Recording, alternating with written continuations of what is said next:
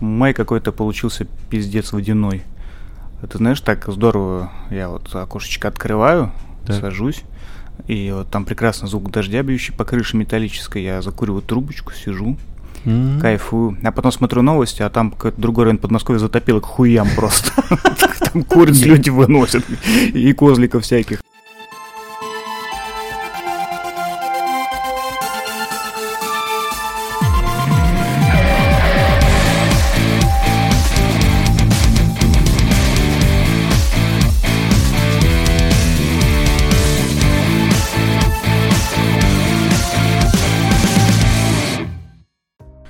Добрый вечер, дамы и господа. У нас 14-й выпуск подкаста «Плотные бонвиваны». За микрофонами Александр Леонтьев. Меня зовут Олег Вознесенский. Сегодня 31 мая, и мы хотели бы поговорить о знаменательном событии – запуске SpaceX. Здравствуйте, уважаемые слушатели. Да, Олег, я с тобой согласен, мы это сейчас обсудим. И для этого я даже... выпив твое кофе, открыл бутылочку вина. Ну, потому что об этом нельзя не сказать. И, ну, на тот момент, когда вы слушаете этот выпуск, наверняка вы уже все прекрасно знаете.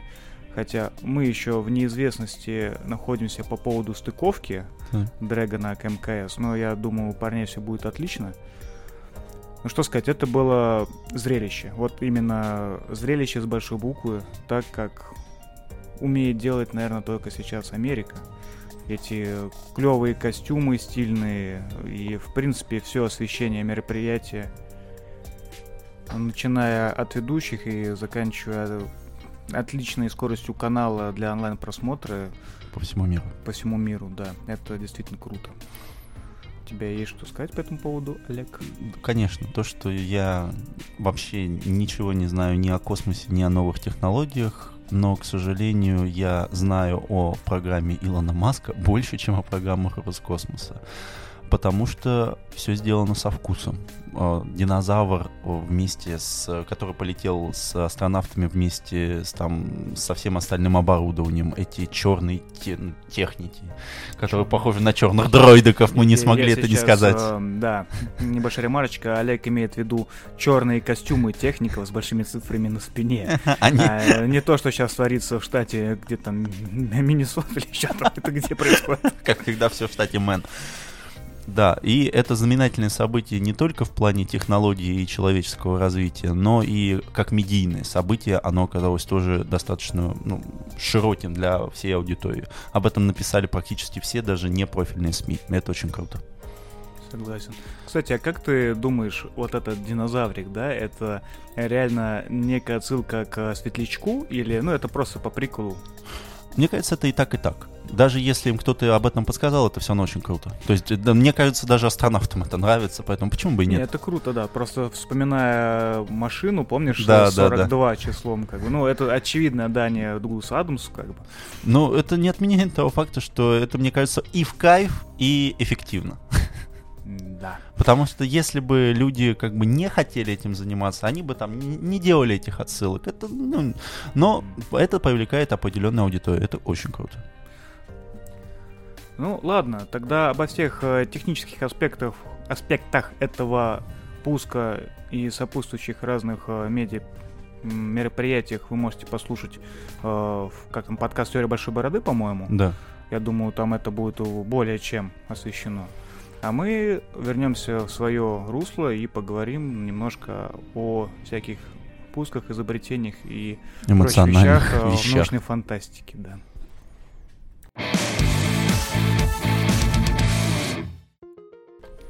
Совсем недавно в нашем чате в Телеграме я кидал ссылку на сайт, где были в хронологическом порядке перечислены произведения научно-фантастические и те изделия или научные открытия, которые там достаточно детально описаны.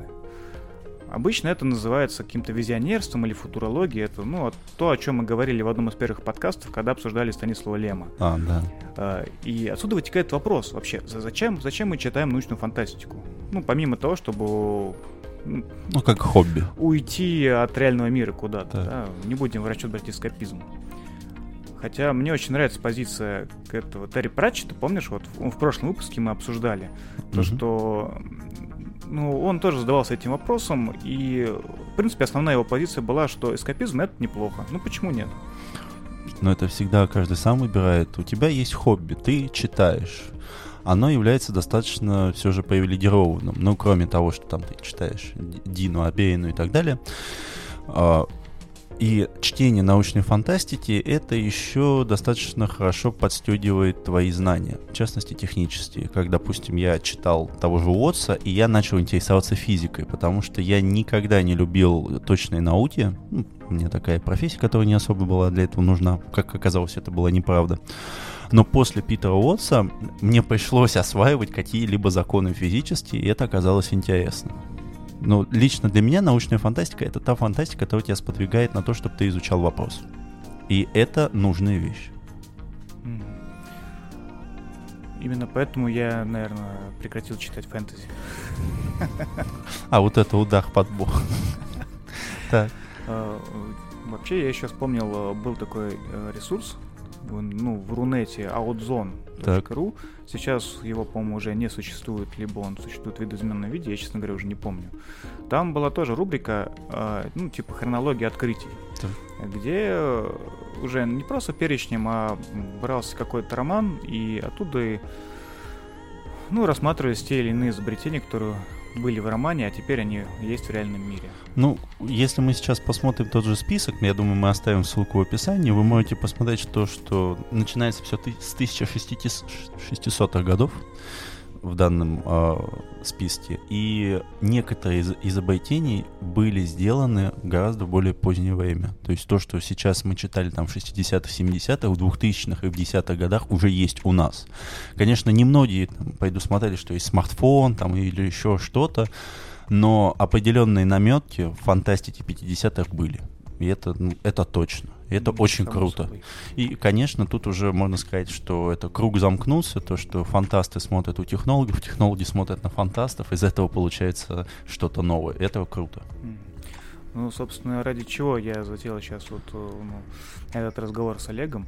О чем я хотел сказать? То, что, в принципе, на протяжении всей истории научной фантастики, в том виде, в котором она сформирована, плюс-минус сейчас, идеи всегда были...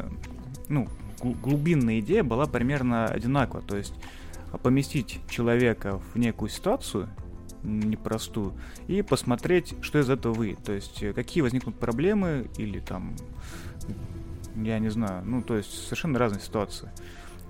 И в принципе можно сейчас увидеть некоторый прогресс в этом, например, мы все, я думаю, большинство из тех, кто слушает наш подкаст, знает Айзека Азимова, знает 3 закона робототехники, и всю вот эту около робототехническую лабуду, да.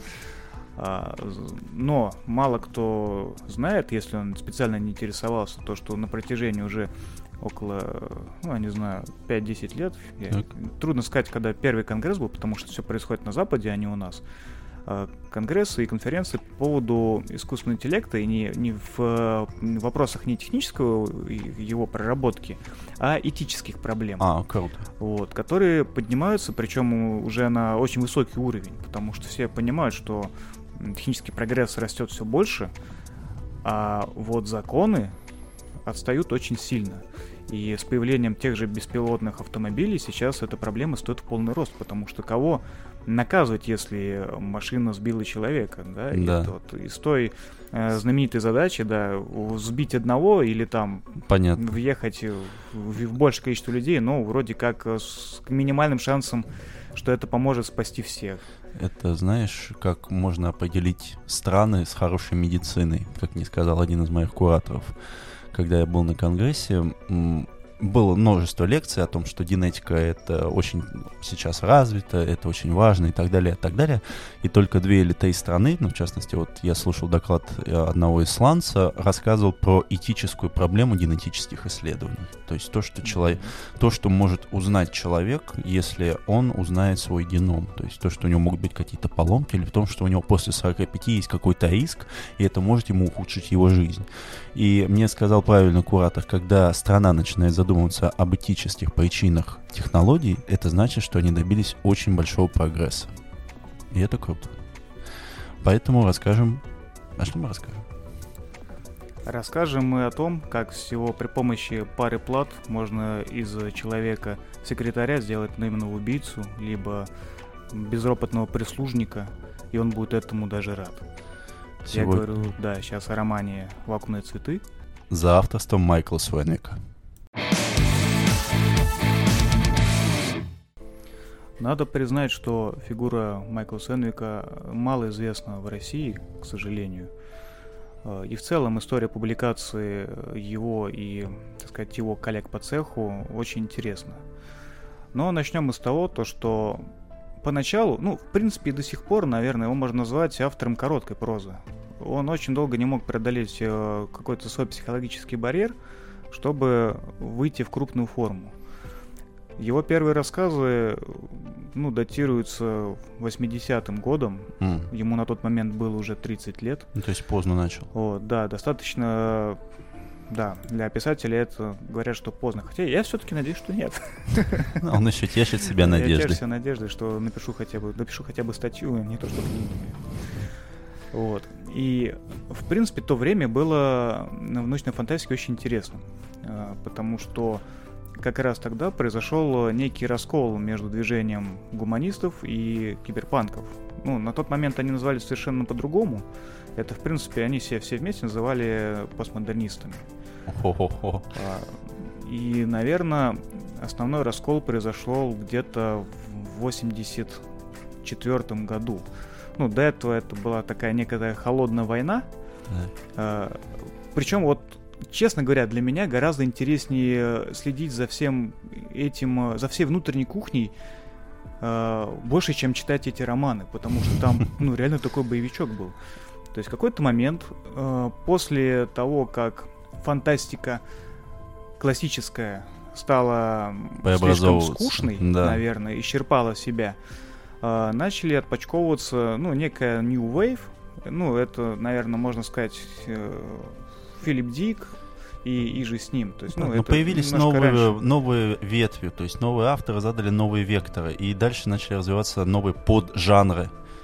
Ну, они уходят от именно слов поджанр и жанр в целом. Это, они назвали это движением. Понятно. Они, я имею в виду, со слов самого Суэнвика в его эссе «Постмодернист фантастики». О, это прекрасная вещь. То есть было некое поколение, великое поколение фантастов, которые, ну, час которых пришелся на 60-70-е года. Эти ребята, о которых мы сейчас говорим, стартовали в начале 80-х. Mm-hmm. То есть та группа людей, в которую входили Гибсон, Стерлинг, Пэт Кэддиган, Грег Бир, Льюи Шайнер, составляли костяк вот этого движения киберпанков. Вот, знаешь, я тебя перебью, извини.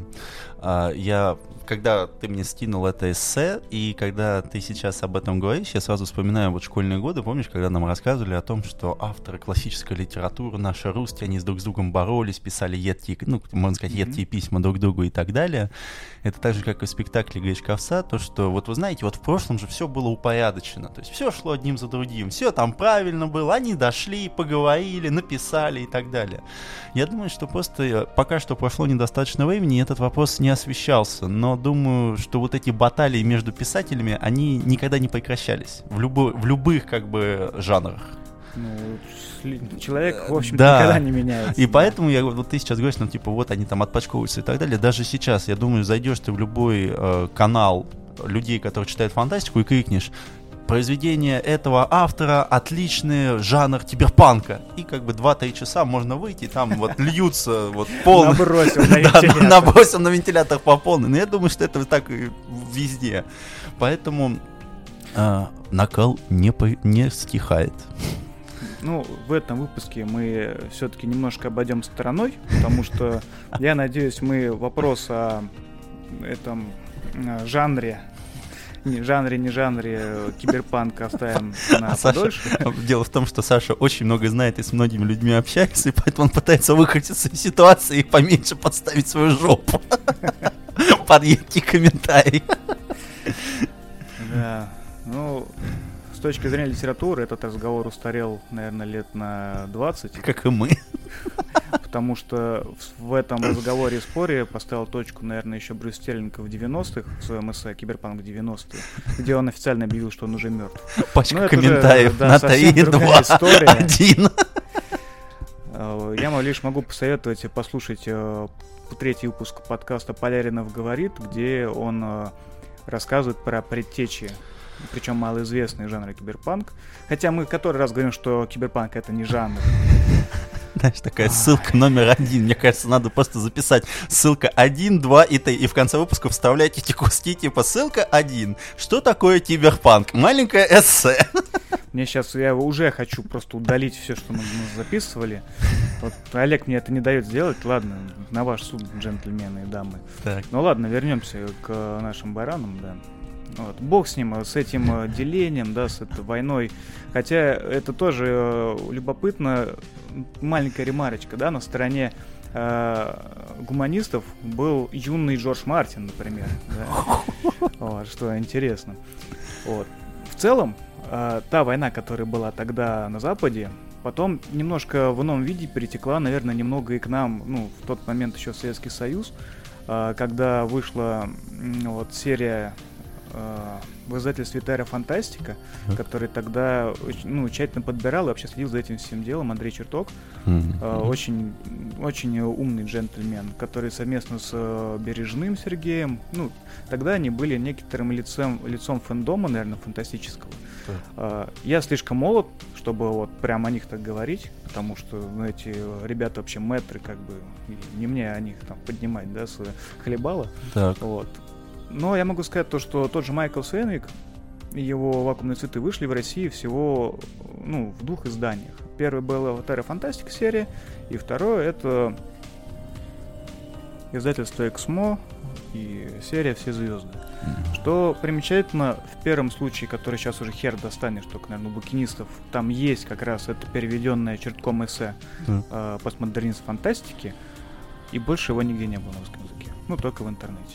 А ты Гибсона пытался сейчас найти? Нет, ну, у меня весь есть в нескольких разных изданиях. Но вот у меня вот нет книг Гибсона в варианте именно печатном, и я не могу его найти тоже. Ну, с Гибсоном проще, он часто переиздается. Что-то уже полгода как-то. Ну, если что, я одну из книг могу даже тебе подарить. Ясно, ладно, пошли дальше. Вот. Но я к чему все это начал? То, что в те времена, в 97-м году, когда на русском языке вышли впервые «Вакуумные цветы», и сама эта серия, там, по-моему, всего вышло 6 книг.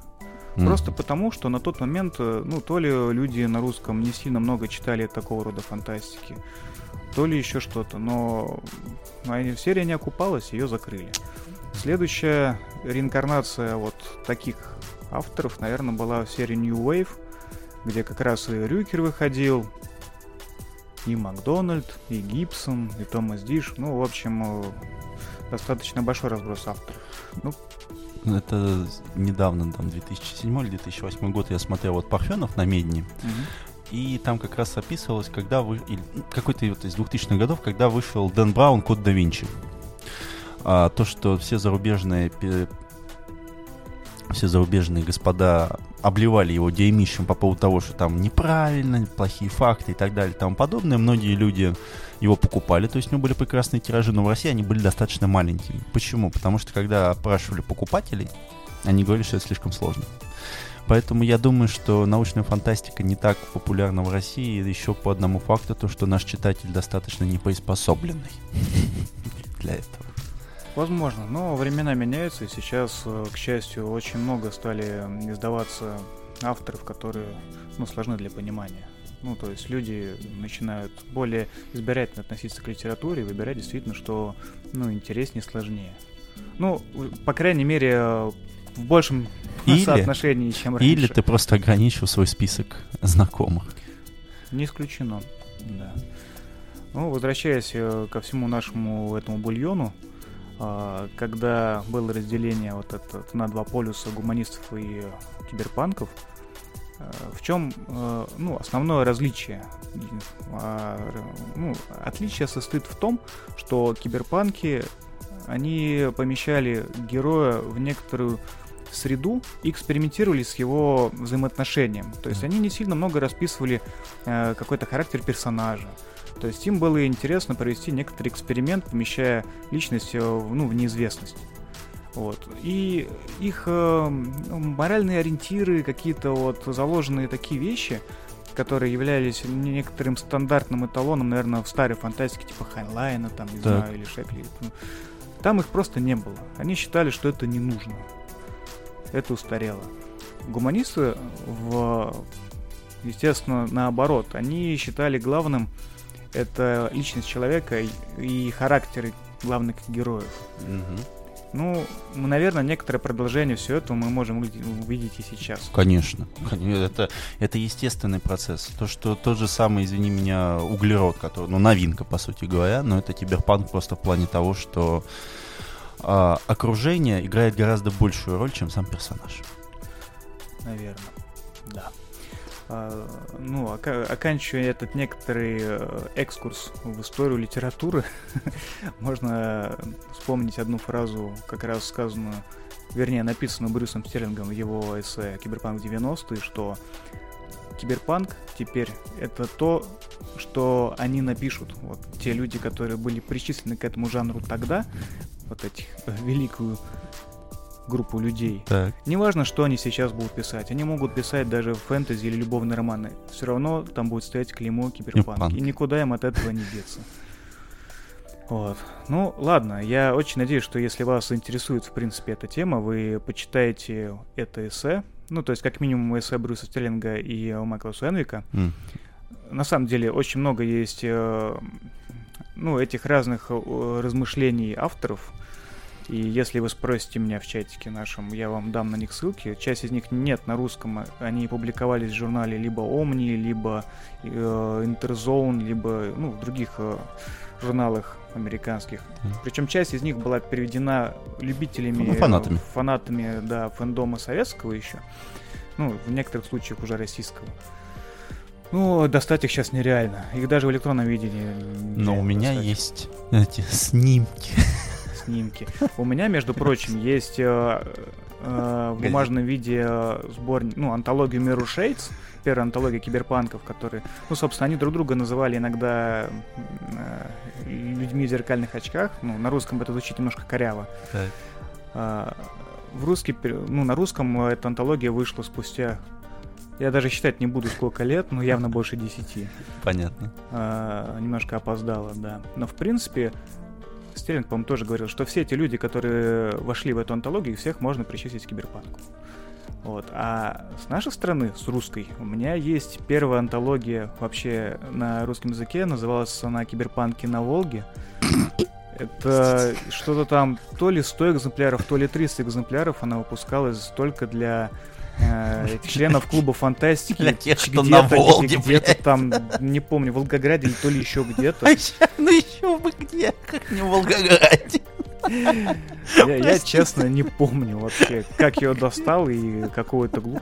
Пришлось на плоту я плыть за экземпляром. Так, хорошо. Но, знаешь, это очень длинное вступление, может, мы поговорим о книге. Как звучит-то, Олег, перестань пинать меня под столом. Все, давай, начинай, я пока вина налью. Я так понимаю, у нас опять с Александром полностью разные мнения про книгу. Я считаю, что современная фантастика очень скупа. То есть у вас есть обычно в новых книгах там 2, 3, 4 максимум идеи, которые расписываются и приводятся как что-то новое и крышесносящее. Классика, в частности, это Суэнвик, она отличается тем, что автор пишет, рассказывает множество интересных нововведений, которые он придумал, но он не придает им значения. То есть он не акцентирует на них внимание. Это просто как часть этого мира. Она уже является полностью... частью этой вселенной. Она уже там находится определенное количество лет, и сами персонажи не отмечают это как что-то важное и интересное. Это самая ближайшая аналогия для меня. Это фильм, который Валериан, город тысячи... Да, тысячи планет. Да. 1000 островов — это в Макдональдсе. 1000 островов, да. вот как, при всех плюсах, минусах данного произведения, настолько яркая и буйная фантазия была у авторов, и они играли вот на всю, то есть там вот множество раз, про которые тебе вообще ничего не рассказывается, множество каких-то технологий, про которые тебе не рассказывается, они показываются тебе мимоходом, не делая там, что это будет там во второй, в третьей, четвертой, пятой части, что этого много, и это очень круто, это красиво, это необычно. Вот здесь то же самое, когда очень много новых идей, и все они раскрываются, это круто, при том, что сейчас такого уже практически никто не пишет. Ну, возможно, кроме Гномона. Простите. Позвольте не согласиться, молодой человек. Так, хорошо, давай. Не, ну начнем с того, что «Вакуумные цветы» были написаны в 87-м году. И это то, я и говорю про то. На 3 года позже, чем «Нейроман» завоевал Хьюго, Нибулу и вообще все премии, которые тогда были. И мне нравится, что он сырой. То есть вот...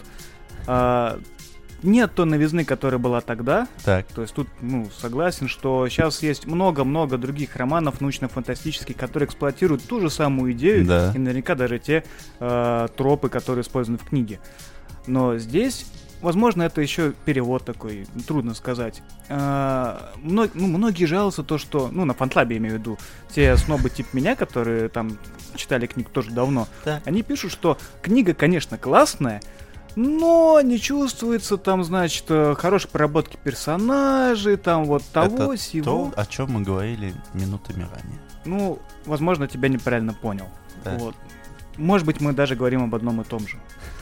Я говорю о том, что сам роман, он дает слепок какого-то времени в будущем, и дает его немножко небрежно. Наброски. Это вот реально как набросок. Да.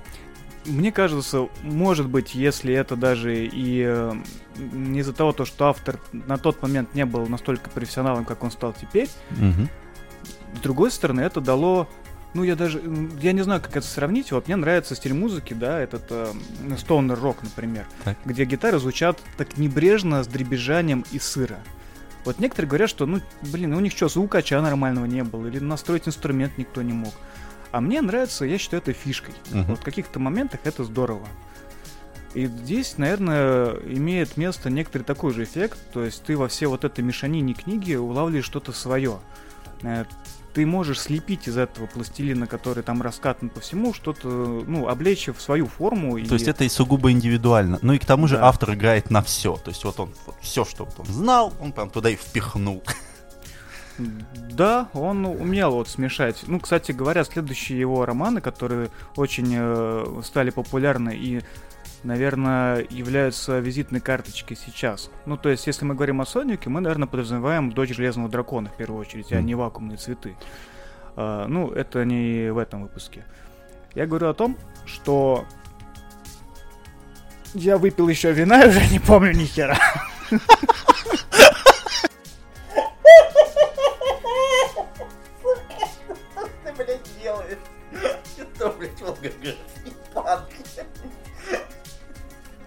Микрофон, пожалуйста.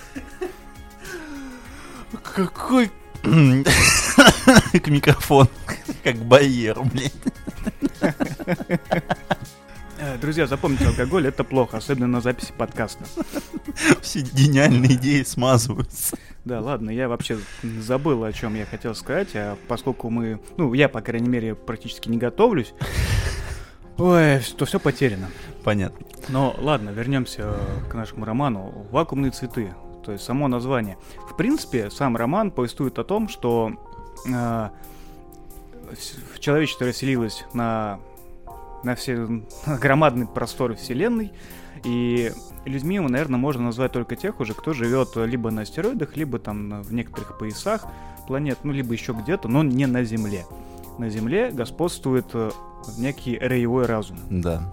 Кстати, ты заметил, да, что ты на русском читал, где комбина, да, перевод? Да. Напоминает комбайнов в Half-Life. Да. То есть, в принципе, они... это одно и то же слово, я полагаю, на английском языке. То есть, это синоним альянса. То есть, этот роевой разум, который имеет некие общие свои цели. Слушай, ты когда там читаешь, что там ретрансляторы, общий разум, про то, как они взаимодействуют друг с другом, и ты смотришь на Half-Life вселенную, и у тебя есть определенные вопросы, которые поднимаются. Ну, кстати говоря, я об этом где-то уже упоминал, но тот мужик, писатель, который сделал сценарий Half-Life, подождите, вино бродит. Марк Ленлоу. Так. Он как раз публиковался в сборнике Киберпанка в первом Mirror Shades со своим рассказом 400, по-моему, или 300. Ну, 300 не очень на русском звучит, конечно. Да, особенно в последние мемасные годы. Да, по-моему, 400. Ну, не суть. То есть тут тоже, знаешь, есть некоторые совпадения в нашем бытии. Ну да. Но на самом деле «Вакуумные цветы» — это вот фантастика, которая вот не заставляет уничтожить свой мозг. То есть это не Дукай, это не гномон, это очень классная, крепкая вещь, в которой заложено множество интересных идей. Я бы сказал, то, что она вышла в то время, когда не было необходимости вокруг себя выстраивать просто стену из постмодернистских структур, которые никто ни хера не поймет. Ну да. То есть вот то, что там вот этот коллективный разум с агрессивной экспансией, и у которых есть проблема, то, что там, ну, люди от пачков, ну, если они отлетают на определенное расстояние от Земли, они начинают думать самостоятельно, и это проблема. Ну, то есть, да, обретение индивидуальности в этом коллективе — это смерти подобно и крайне негативно влияет, да, в принципе, на всю систему. Очень классное описание именно корпорации. То есть то, что если вы живете на планетах иных, то вы в любом случае находитесь под гнетом корпорации, но это не значит, что вы ходите там строем и делаете там «Здравствуй, солнце». Это значит, что вы не можете там разбогатеть или даже обособленно жить от общества, потому что этого вам не позволяет закон.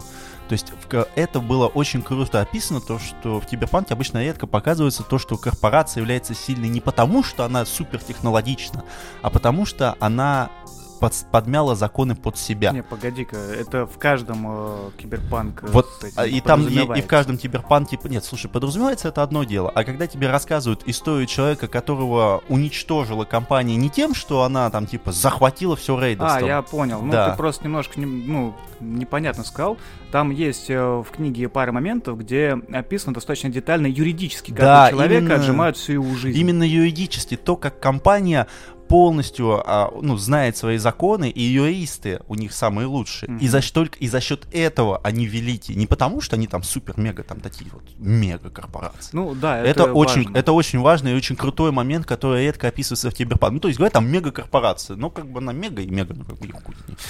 Ну, как бы трудно сейчас сказать, потому что я детально не очень помню все эти как бы классические романы, которые причисляются к родоначальникам, да, киберпанка. Но да, эти штрихи, где говорится не просто, что да, эта компания нас всех поглотит, убьет и переработает, выплюнет, а именно вот как они просто к тебе подъезжают, у тебя 2 дня, чтобы собрать все вещи и съебать отсюда, иначе тебе хана. Ну да, или там, допустим, то, что у тебя есть налог на деньги. То есть, ну, если ты много заработал, и ты становишься юридически корпорацией, а ты не имеешь права стать корпорацией, так как ты одна личность.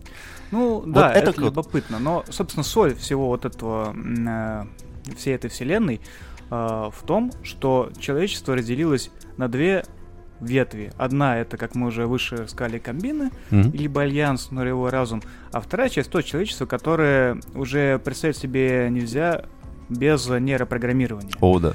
То есть каждый человек, он должен носить определенные знаки на лице, краской, там, которые соотносят его к одной или к другой группе тех людей, которые там, типа он рабочий, гейша, ученый, хирург или еще кто-то.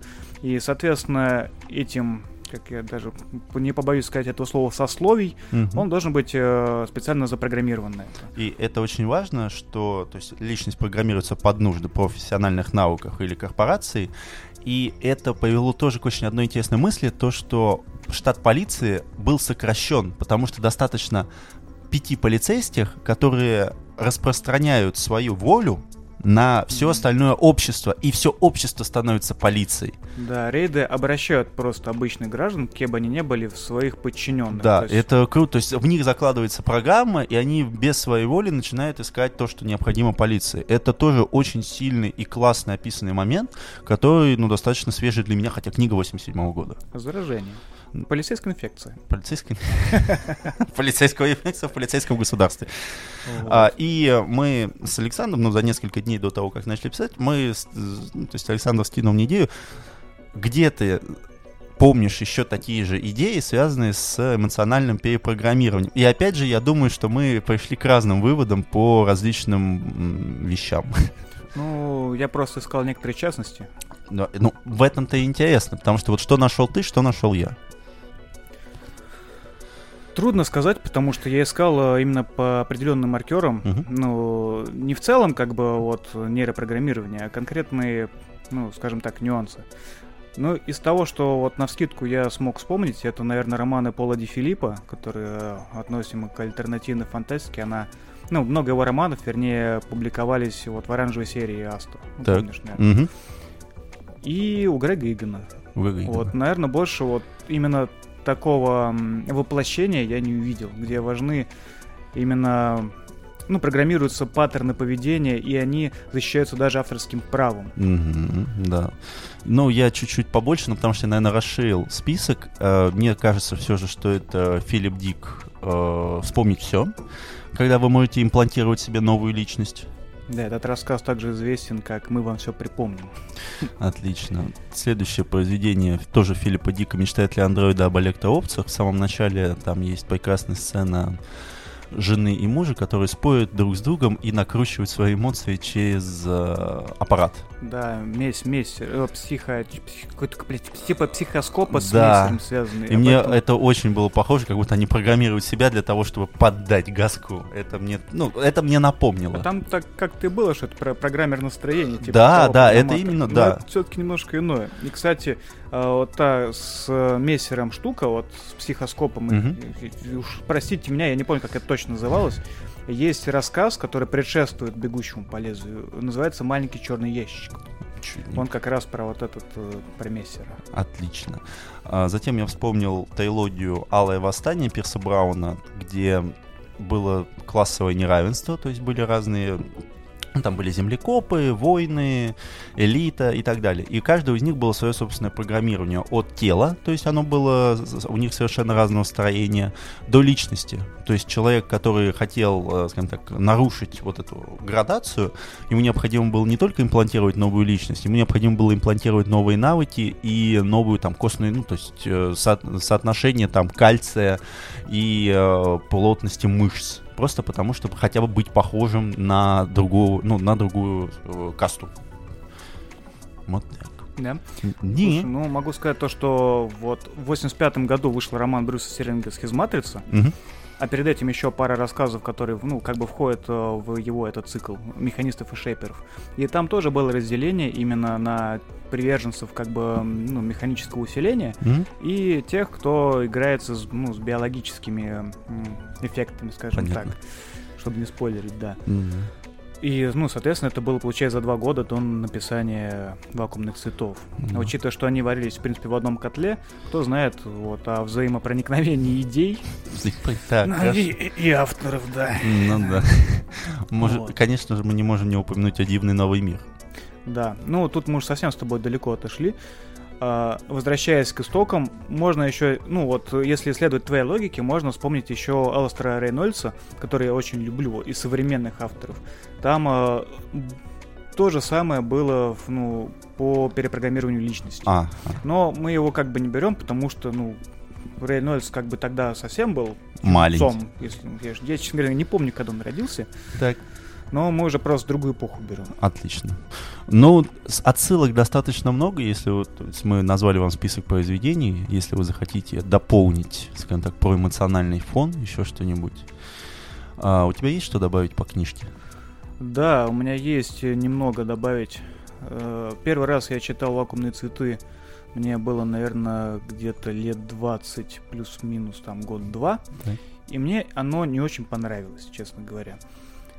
Как-то не понял. Перед подкастом вот я посоветовал Олегу прочитать и перечитал сам. И мне понравилось очень сильно. Вот, ну, как не мне судить, но мне кажется, чтобы ощутить все-таки от этой литературы удовольствие, надо иметь некоторый опыт. Ну, под конец можно сказать, что мы с Олегом согласны в одном, вот, ну, в некоторые главные мысли всего этого романа. А что такое вакуумные цветы, да? Да, это же сорняк, который растет, как бы ты его ни уничтожал. Он выживает практически в любых условиях и произрастает даже на космических станциях.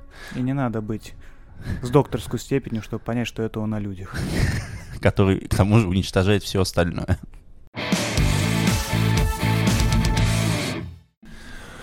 Так как у нас осталось совсем немного времени, мы расскажем про небольшую российскую победу под названием «Спутник» за авторством Егора Абраменко. Кстати, если вы сейчас услышите шум на заднем фоне, это мы взлетаем как раз к нашей орбите.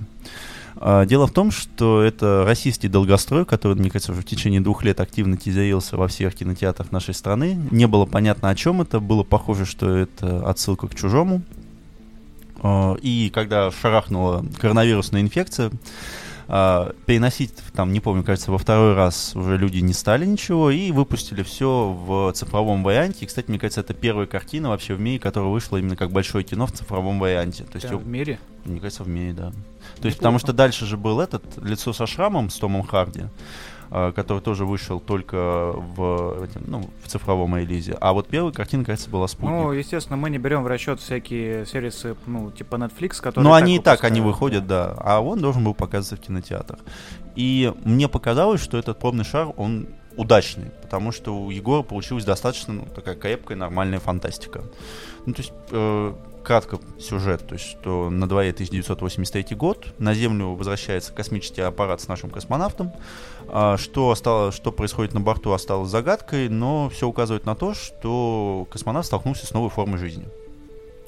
И я перед тем, как вот вообще писать про этот фильм и рассказывать про него, я сначала прочитал все рецензии, и это атас. То есть такое чувство, что люди посмотрели трейлер, и они увидели в фильме то, что они хотели. То есть вот реально. То есть вот фильм клеймят, что это русский чужой, что это типа живое. Вот да. Больше, наверное, живое. Да, что это живое. Ну, это достаточно странно, потому что кино после первых 20 минут, оно рассказывает совсем другую историю.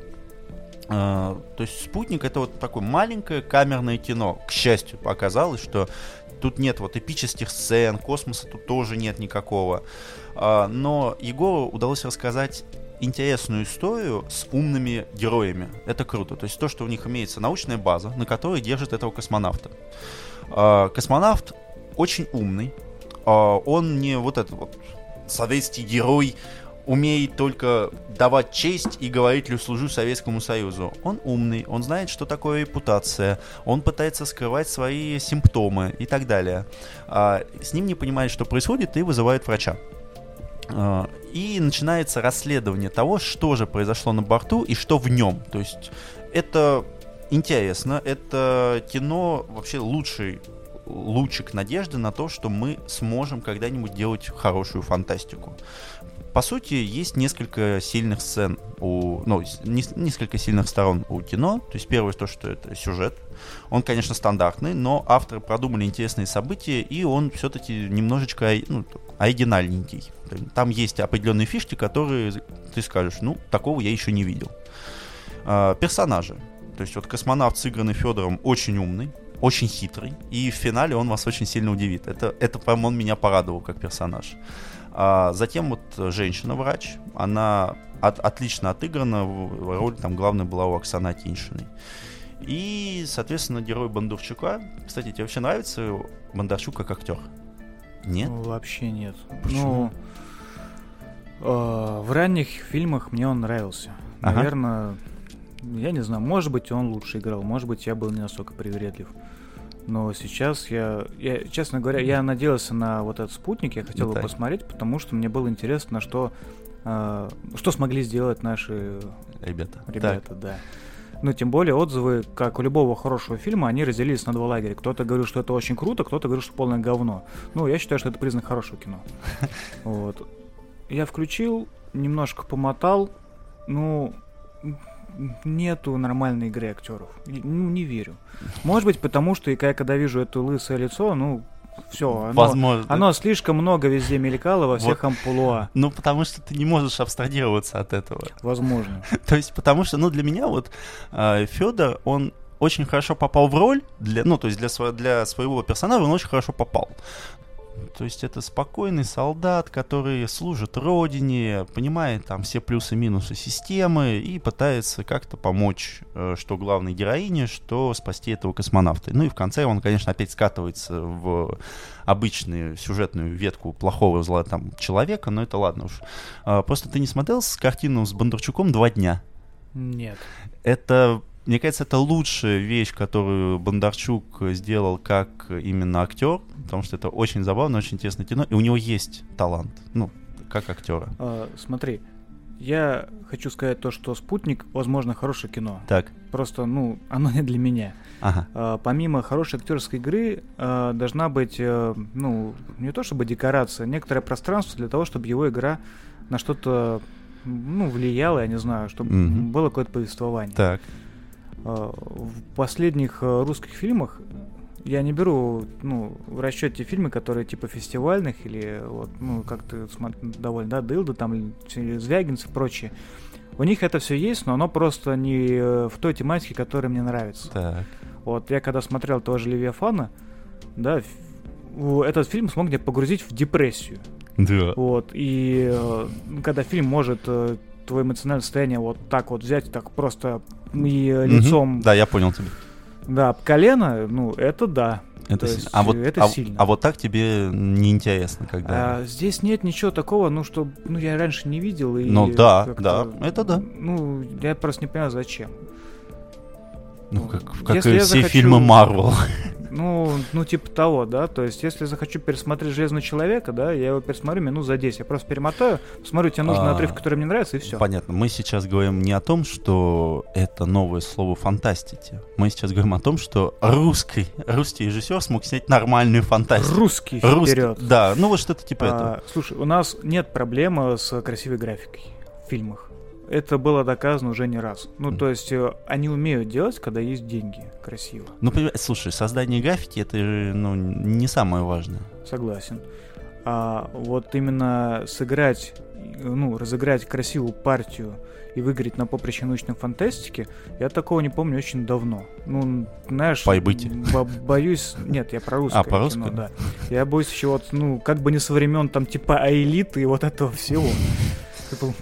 Приключения электроника, мне кажется, лучше. Самый ранний киберпанк. Самый ранний, да. Нет, мы говорим сейчас не о том, что это новое слово в жанре и так далее. Это просто луч надежды, то, что следующие проекты, я надеюсь, они посмотрят на «Спутник», и следующие проекты тоже будут развиваться в этой тематике. Потому что у нас, к сожалению, вообще мало что выходило из фантастики в последнее время и то, что вообще можно смотреть. То есть на 2020 год был запланирован фильм по Замятину «Мы». И у него был продюсер Сарик Андреасян. И вот, понятно. И как бы я уже нервно сглотнул. А вот этот фильм, он показывает то, что наши могут снимать. Да, оно там, оно не хватает звезд с неба, оно там нифига там не продвигает никак жанр, там не расширяет рамки и так далее. Но за этот фильм тебе хотя бы не стыдно, мягко скажем, тебе не стыдно. Я его один раз посмотрел, и мне бы он понравился. То есть это вот так 7 из 10, и это прям приятно. Ну, это прекрасно. Ну, просто видишь, ты очень много смотришь фильмов, и в некотором роде являешься критиком вот, кино, да? Друзья, я вам не скажу, сколько номеров искусства кино лежит у Олега, там, не знаю, в багажнике или дома, но достаточно, чтобы могилку себе сделать. Поэтому отношение к кино Олега и мое, оно несколько разное. То есть, если Олег смотрит это с позиции, ну, критика и, наверное, в каком-то смысле, я даже не знаю, как это правильно сказать. Человек, который много посмотрел говна. Я бы это так сказал. Как критик мне сложно сказать. Ну, как критика, то я не являюсь им, это точно. Ну, что-то такое. То я смотрю с точки зрения, буду я смотреть или нет. Вот тратить мне свои там 1,5-2 часа жизни, да, когда я могу почитать, например, новую книгу, либо сделать какую-то работу на это кино. Я понимаю, что нет, я не готов. Это не то, ради чего я готов вот потратить это время. Понятно. Поэтому... Попробуйте наше русское кино «Спутник». Возможно, оно вам понравится. Возможно, оно вам не понравится. Но, по крайней мере, оно явно не будет на обзоре «Бэдкомедиана». Ну, как я понял, оно достойно, чтобы посмотреть. Оно достойно, чтобы его посмотреть один разок, да. Вот. Да. Но на вечерок оно вполне сойдет. Потому что для меня к ужасу предыдущий обзор «Бэдкомедиана» был на «Человек с Земли». Это... Да, подожди, на какой? Человек Земли. Русский? Да, русский. Это адаптация, помнишь, когда рассказывали про «Марсианина», что это русский сценарий? Который Энди Уэйр, что ли? Да.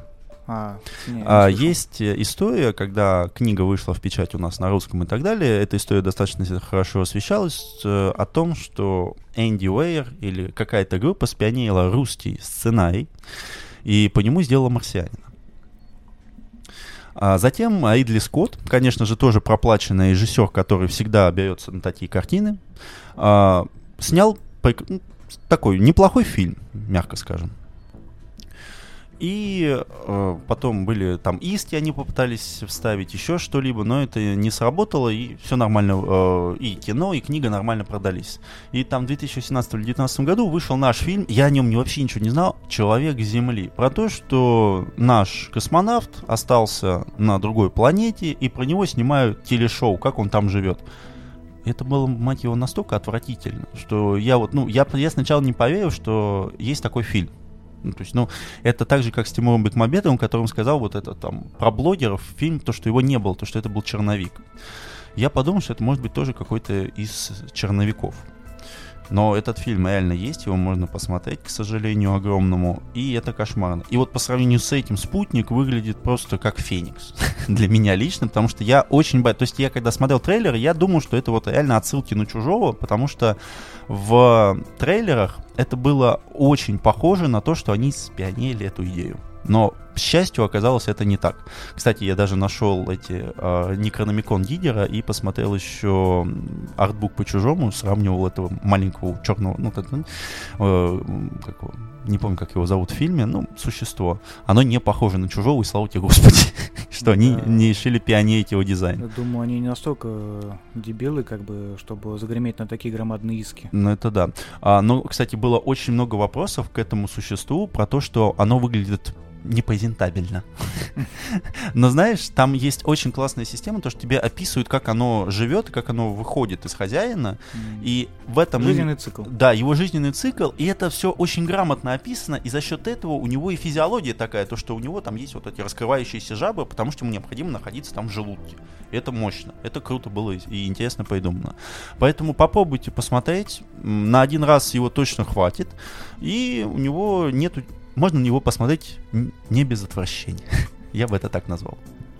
Это прям надежда на возрождение. Не то, что это надежда на возрождение, но я надеюсь, что он окупится, и то, что люди поймут, что не обязательно снимать на все деньги, прибытие, вторжение, которое, картонное, тупое, с красивой графикой, но его можно смотреть, на такой соу-соу.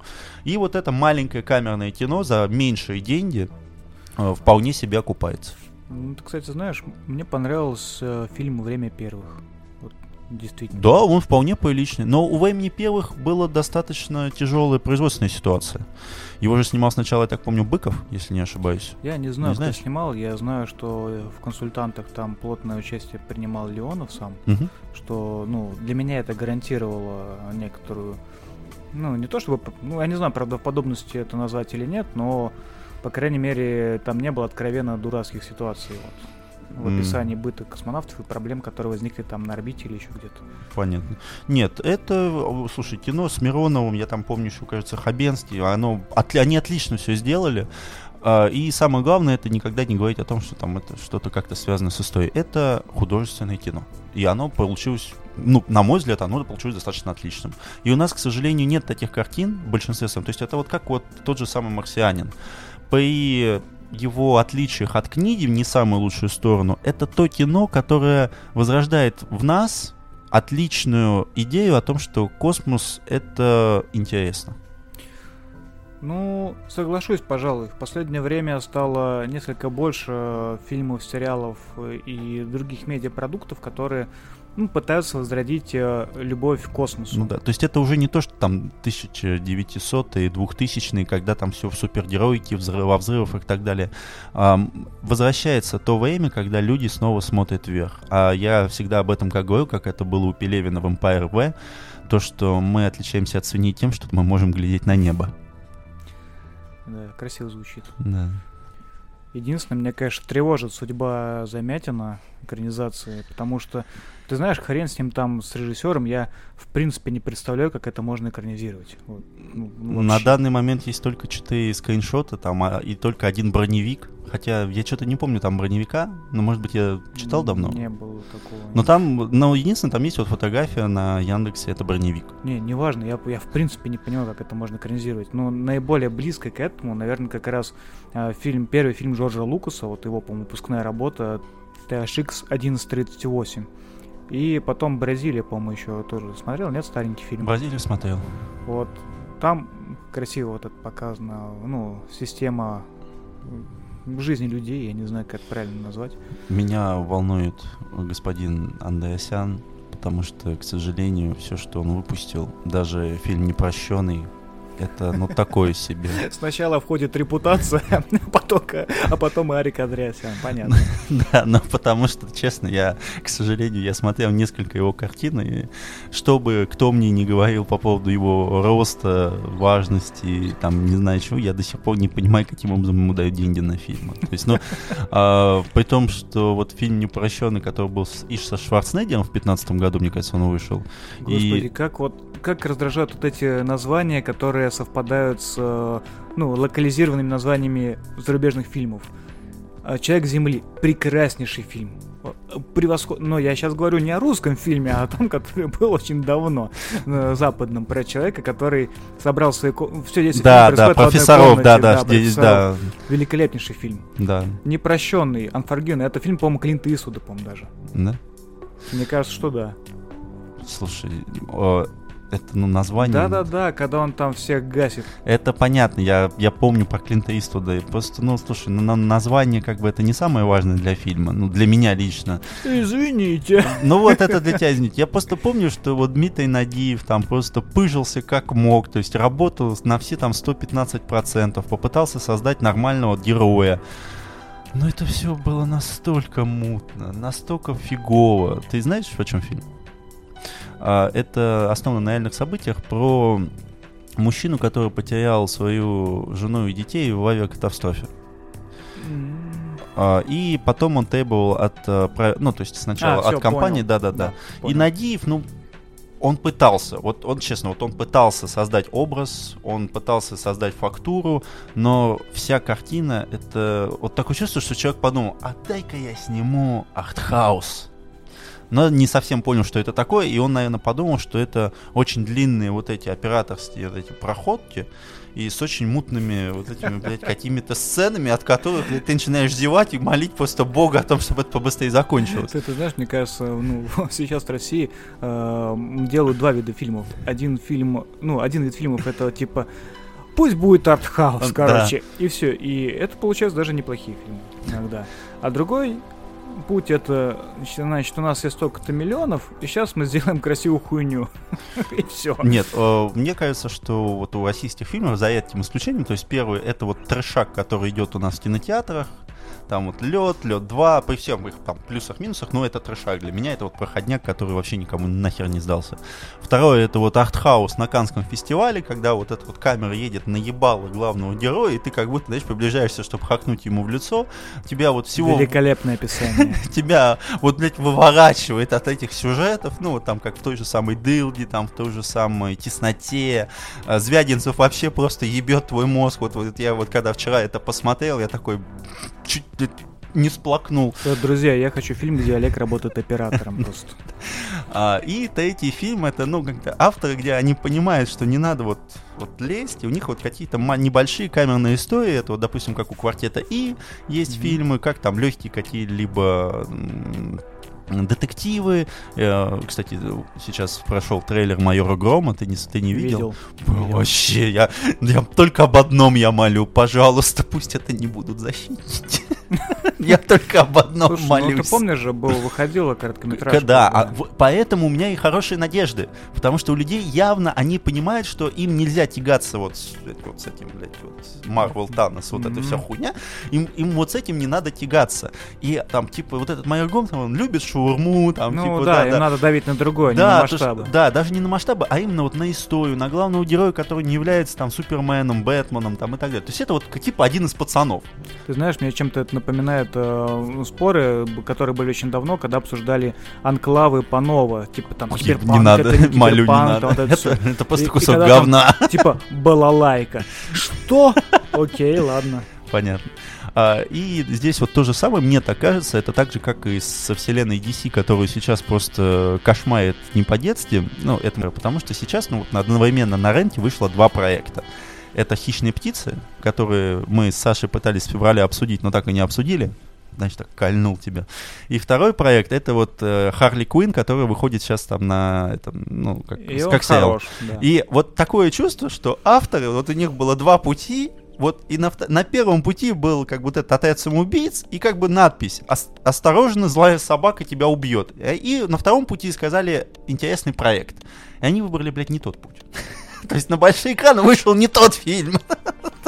Потому что я до сих пор помню, как я сижу на этих «Хищных птицах» и думаю, когда ты кончишься? Прошу. А я с девушкой был, и просто я думал, я не могу уйти, просто не могу. А Харли Куинн сейчас мульт просто отлично вышел, поэтому... К чему мы все это вели? «Спутник» — это то кино, которое знает меру и знает свои рамки. Я так понимаю, что дайте ему шанс. Дайте ему шанс и купите его, поддержите русского производителя. Не говно сделали. Я бы это так назвал. У меня нет возражений как бы никаких. Во мне есть только бутылка вина, и, в общем-то, я согласен на все. Нет, я вижу, что хронометраж подкаста вышел за... Час. Разумные рамки, да. Хотя у меня есть один вопрос. Олег, как ты относишься вот к старым черно-белым фантастическим фильмам? Прекрасно отношусь. Никак не влияет качество графики на работу саму режиссерскую, операторскую. Ну, хорошо. Я просто вспоминал тут недавно сериал The Outer Limits. Mm-hmm. Великолепнейший сериал, который пережил две... реинкарнации. Вернее, один — это сериал оригинальный, а вторая — это реинкарнация была в 95-м году. Но это отдельная большая тема, потому что там много разных экранизаций в сериях использовано. Например, «Короли пустынники» Джорджа Мартина или сценарии Харна Эллисона. Mm-hmm. Я думаю, это заслуживает отдельного разговора. Да слушай, я смотрел классического «Доктора Кто», который был еще черным. 70-х годов. 60-х. А, или 61-й, по-моему, да? Вот, знаешь, там, когда там еще склейки были, блядь. Кстати, он хорош. Он вообще, мне кажется, что «Доктор Кто» — это чистая вот космическая фантастика, в которой и энергии вот было вот в другой вселенной количество энергии. Про «Доктор Кто» у меня, я вот, когда попытаюсь о нем рассказать, там идиотские какие-то сюжеты. Да. Просто они кажутся смешными, детскими, но когда ты начинаешь в это вдумываться, все оказывается, да. Что... И оказывается, что создатели классического «Доктора Кто» по сути много что сделали для фантастики, которая сейчас на больших экранах. Я бы это так назвал. Безусловно. И сами фантасты об этом, кстати, говорят, конечно, особенно британские. Ну, поэтому «Доктор Кто» еще на плаву, хотя там уже и «Доктор Кто-то женщина». Она, кстати, очень даже ничего. Mm-hmm. Да, сериал, правда, стал говном, а так-то да, а так она ничего. Ладно, холивар оставим на другой выпуск. Друзья, пора с вами прощаться. К сожалению, мы бы хотели еще многое что обсудить, но не в этот раз. Сейчас у нас появился канал в Телеграме, где Олег, как одержимый днем и ночью, там, не знаю, на амфетаминах какие-нибудь или на чем-то другом, строчит одну статью за другой. Я в этом пока что не успеваю принимать участие, поэтому все, что вы будете читать, восхищаться и наслаждаться... Поэтому я не виноват! Это не я. Да. Как только выйти что-то занудное и снобское, да, вы сразу видите, что это мои пальцы к этому причастны. Но пока заходите и смотрите. Там много отзывов, много статей интересных в дополнение к каналу в Телеграме. Если что-то вы хотите нам сообщить, сказать или поделиться, добро пожаловать в чат. Он тоже находится достаточно просто, и ссылка, конечно, будет в описании. Снапчат. Что тебе есть что сказать, Олег? Нет, мне нечего уже сказать. Я просто устал и хочу домой. Да. Всем большое спасибо. Мы всех вас любим. Пока.